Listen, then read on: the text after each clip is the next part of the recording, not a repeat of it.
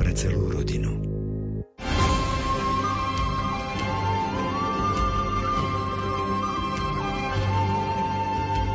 Kristus žije, on je našou nádejou i tou najkrajšou mladosťou tohto sveta.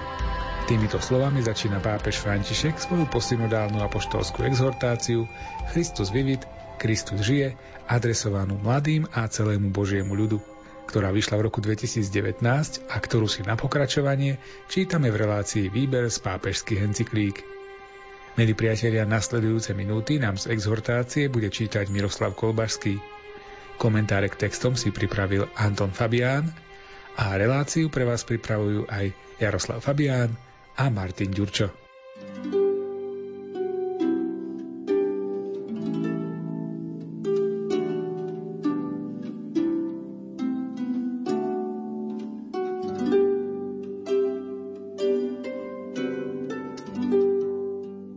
V tej istej línii, najmä u mladých, ktorí nevyrástli v kresťanských rodinách alebo v kresťanských inštitúciách a sú na ceste pomalého dozrievania, musíme podnecovať dobro, aké je len možné.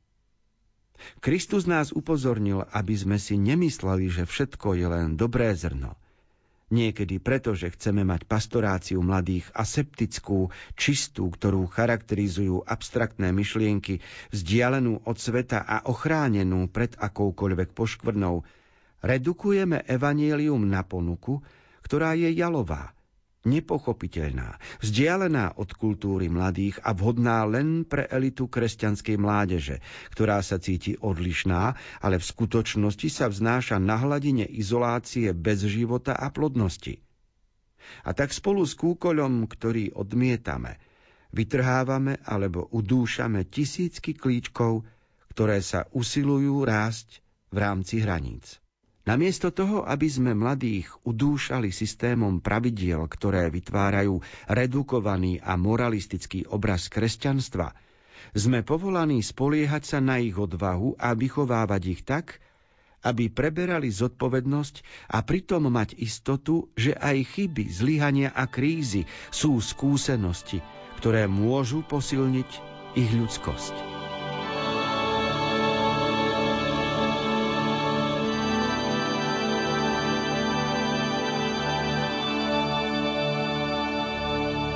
Obraz kúkoľa a pšenice je každému známy a je aj jasný prvý pohľad, že kúkoľ vytrhať a zrno nechať rásť.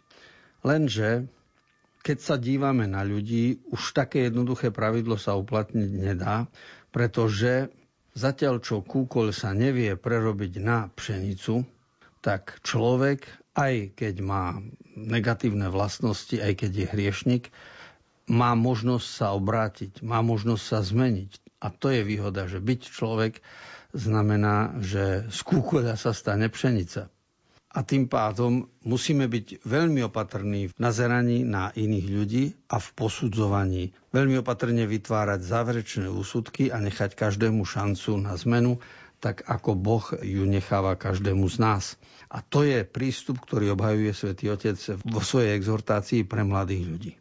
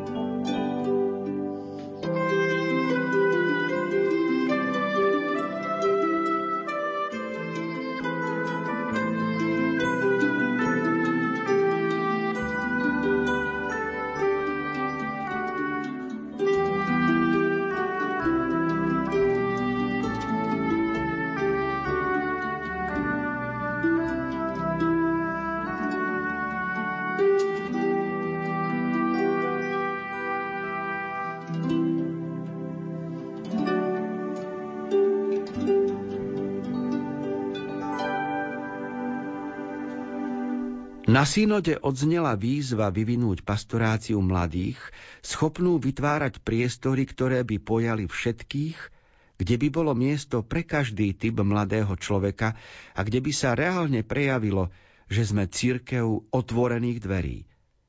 A na to, aby niekto mohol mať podiel na niektorých našich priestoroch venovaných mladým, nie je potrebné ani to, aby prijal v úplnosti celé učenie cirkvi. Stačí postoj otvorenosti voči všetkým tým, ktorí majú túžbu a ochotu stretnúť sa so zjavenou Božou pravdou. Niektoré pastoračné ponuky si môžu vyžadovať, aby účastníci už mali za sebou určitú cestu viery, ale potrebujeme ľudovú pastoráciu mladých, ktorá by otvorila cesty a dala priestor všetkým a každému s jeho pochybnosťami, traumami, problémami a hľadaním identity, s jeho omylmi, príbehmi, skúsenosťou s hriechom a všetkými ťažkosťami.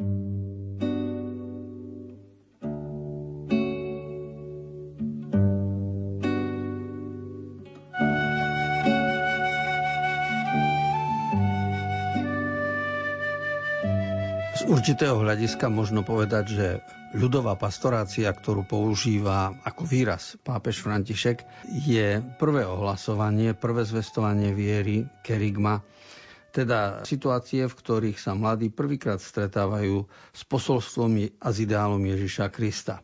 Lebo niečo iné je pomáhať a konať pastoráciu s mladými ľuďmi, ktorí vyrástli v kresťanských rodinách, poznajú prax náboženskú, majú za sebou vyučovanie náboženstva. A teda formácia týchto mladých ľudí je pre kňazov a vychovávateľov ľahšia.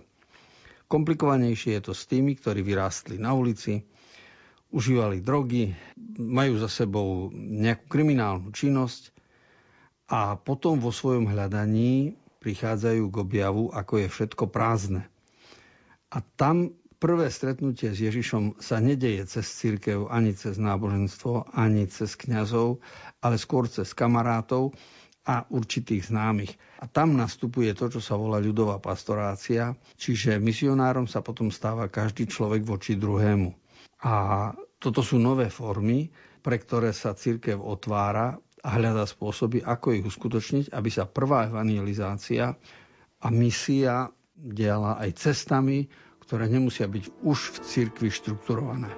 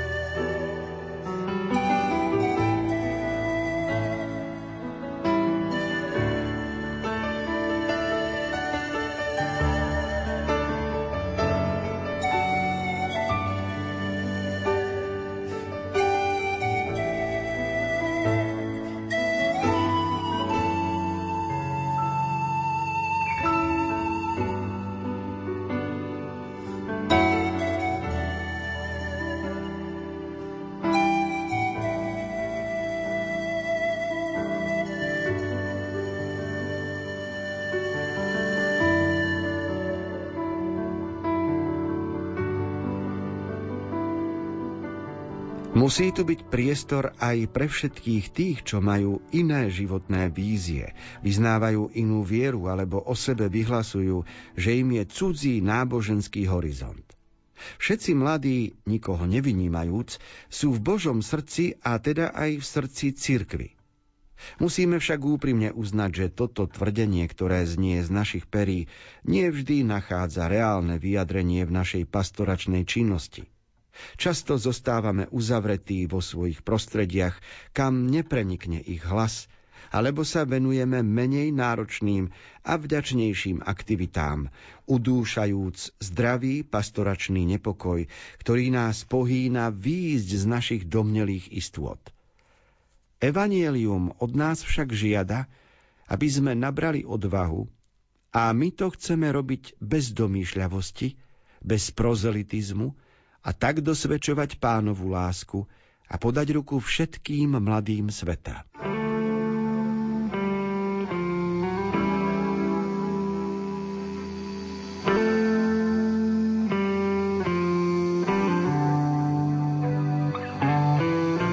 Každé štúdium teológie, každá formácia vedie kňaza, aj vychovávateľov, aj katechétov k presvedčeniu, že teda my máme pravdu, naše spoločenstvo veriacich, naša cirkev má plnosť pravdy, my máme učiteľov pravdy a tí ostatní sa nám majú prispôsobiť.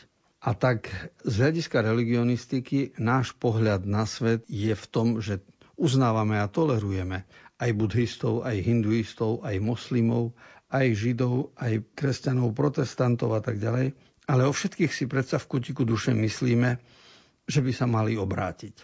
Kdežto svet pokročil a tu svätý Otec píše, že všetci ľudia sú v Božom srdci, teda aj tí druhí, ktorí nemajú katolícku vieru.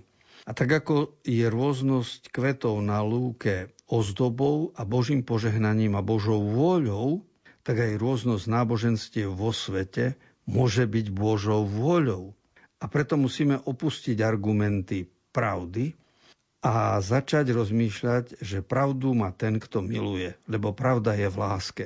A naša úloha je uznať, že rôznosť náboženstiev je Božia vôľa a nie len dočasná situácia, ktorú my máme prerobiť.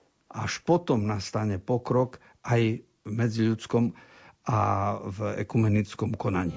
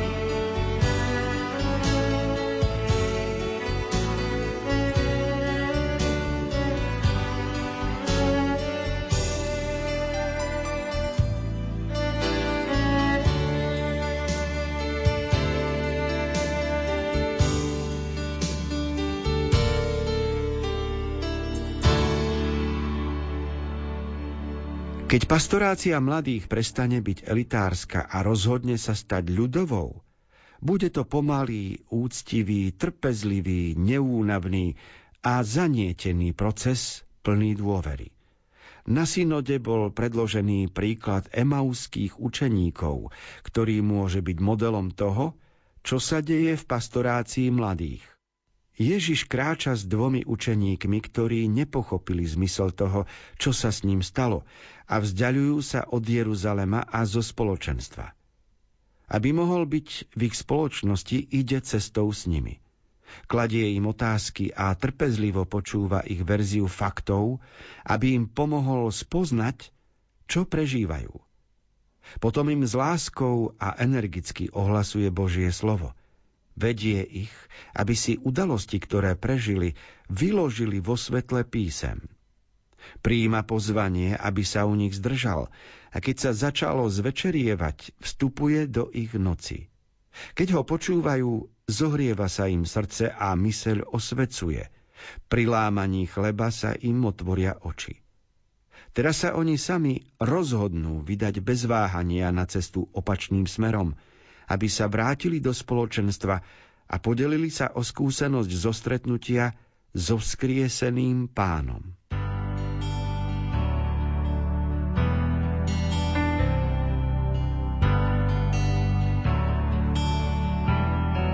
V Biblii máme príbeh emauských učeníkov, ktorý je aj z obsahového, aj formálneho hľadiska geniálny, teda aj literárne, aj z hľadiska náboženského posolstva.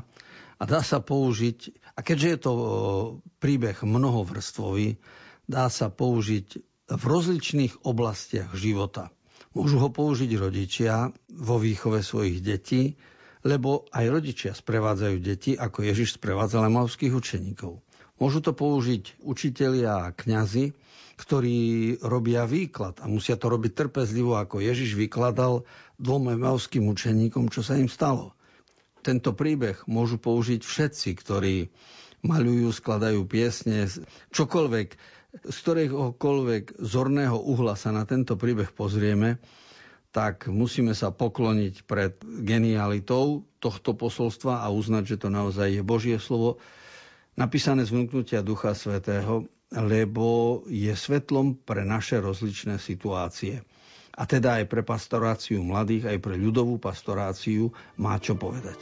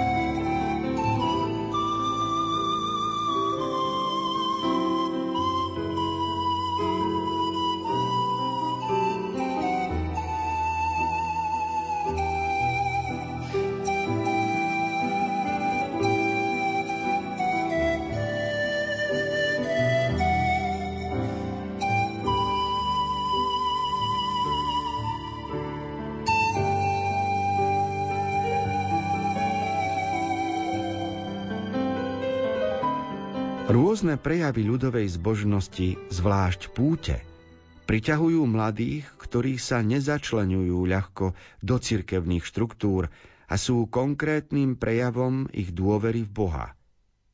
Týmito formami hľadania Boha, prítomnými najmä u najchudobnejších mladých, ale aj na iných úsekoch spoločnosti, netreba pohordať, ale treba ich povzbudzovať a stimulovať. Pretože ľudová zbožnosť je legitímnym spôsobom prežívania viery a je vyjadrením spontánnej misijnej činnosti Božieho ľudu.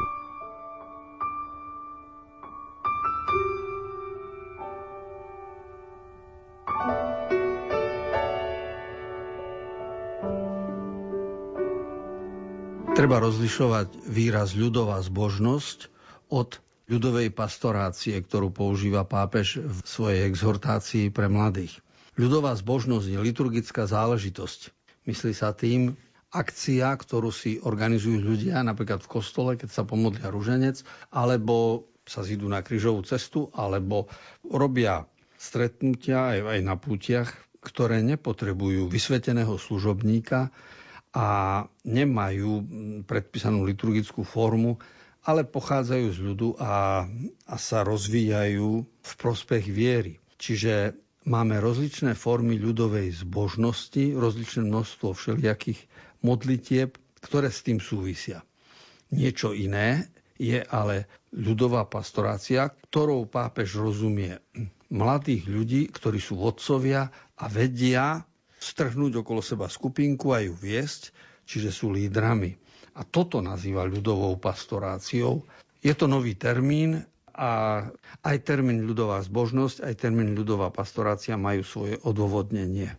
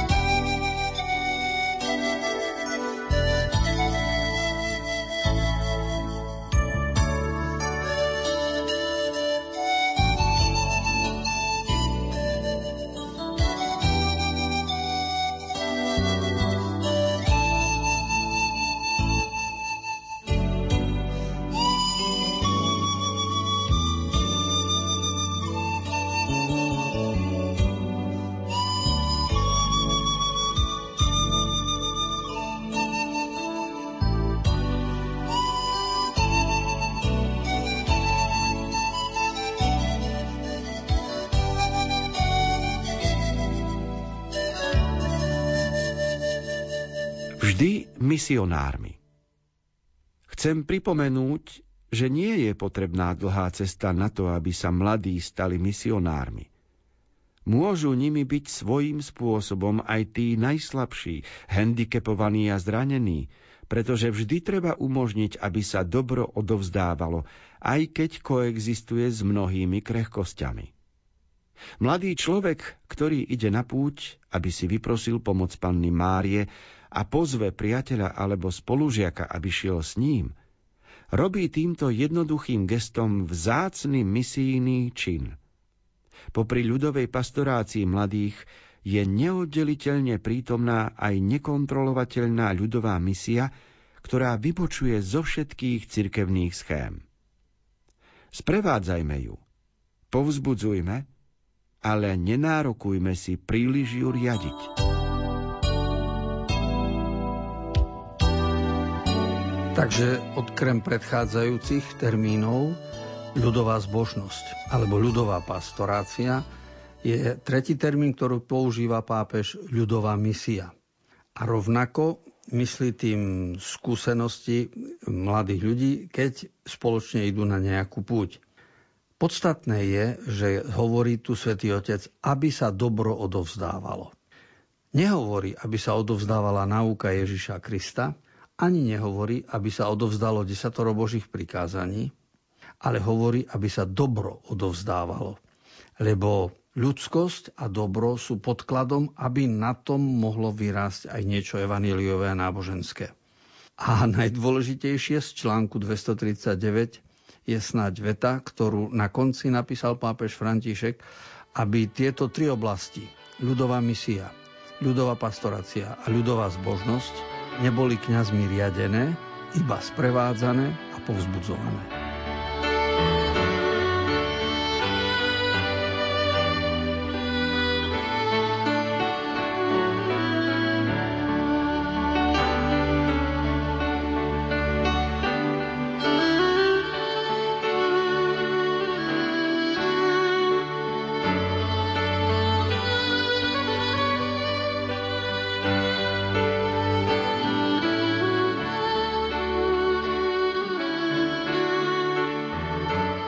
Čas určený relácii Výber z pápežských encyklík sa naplnil.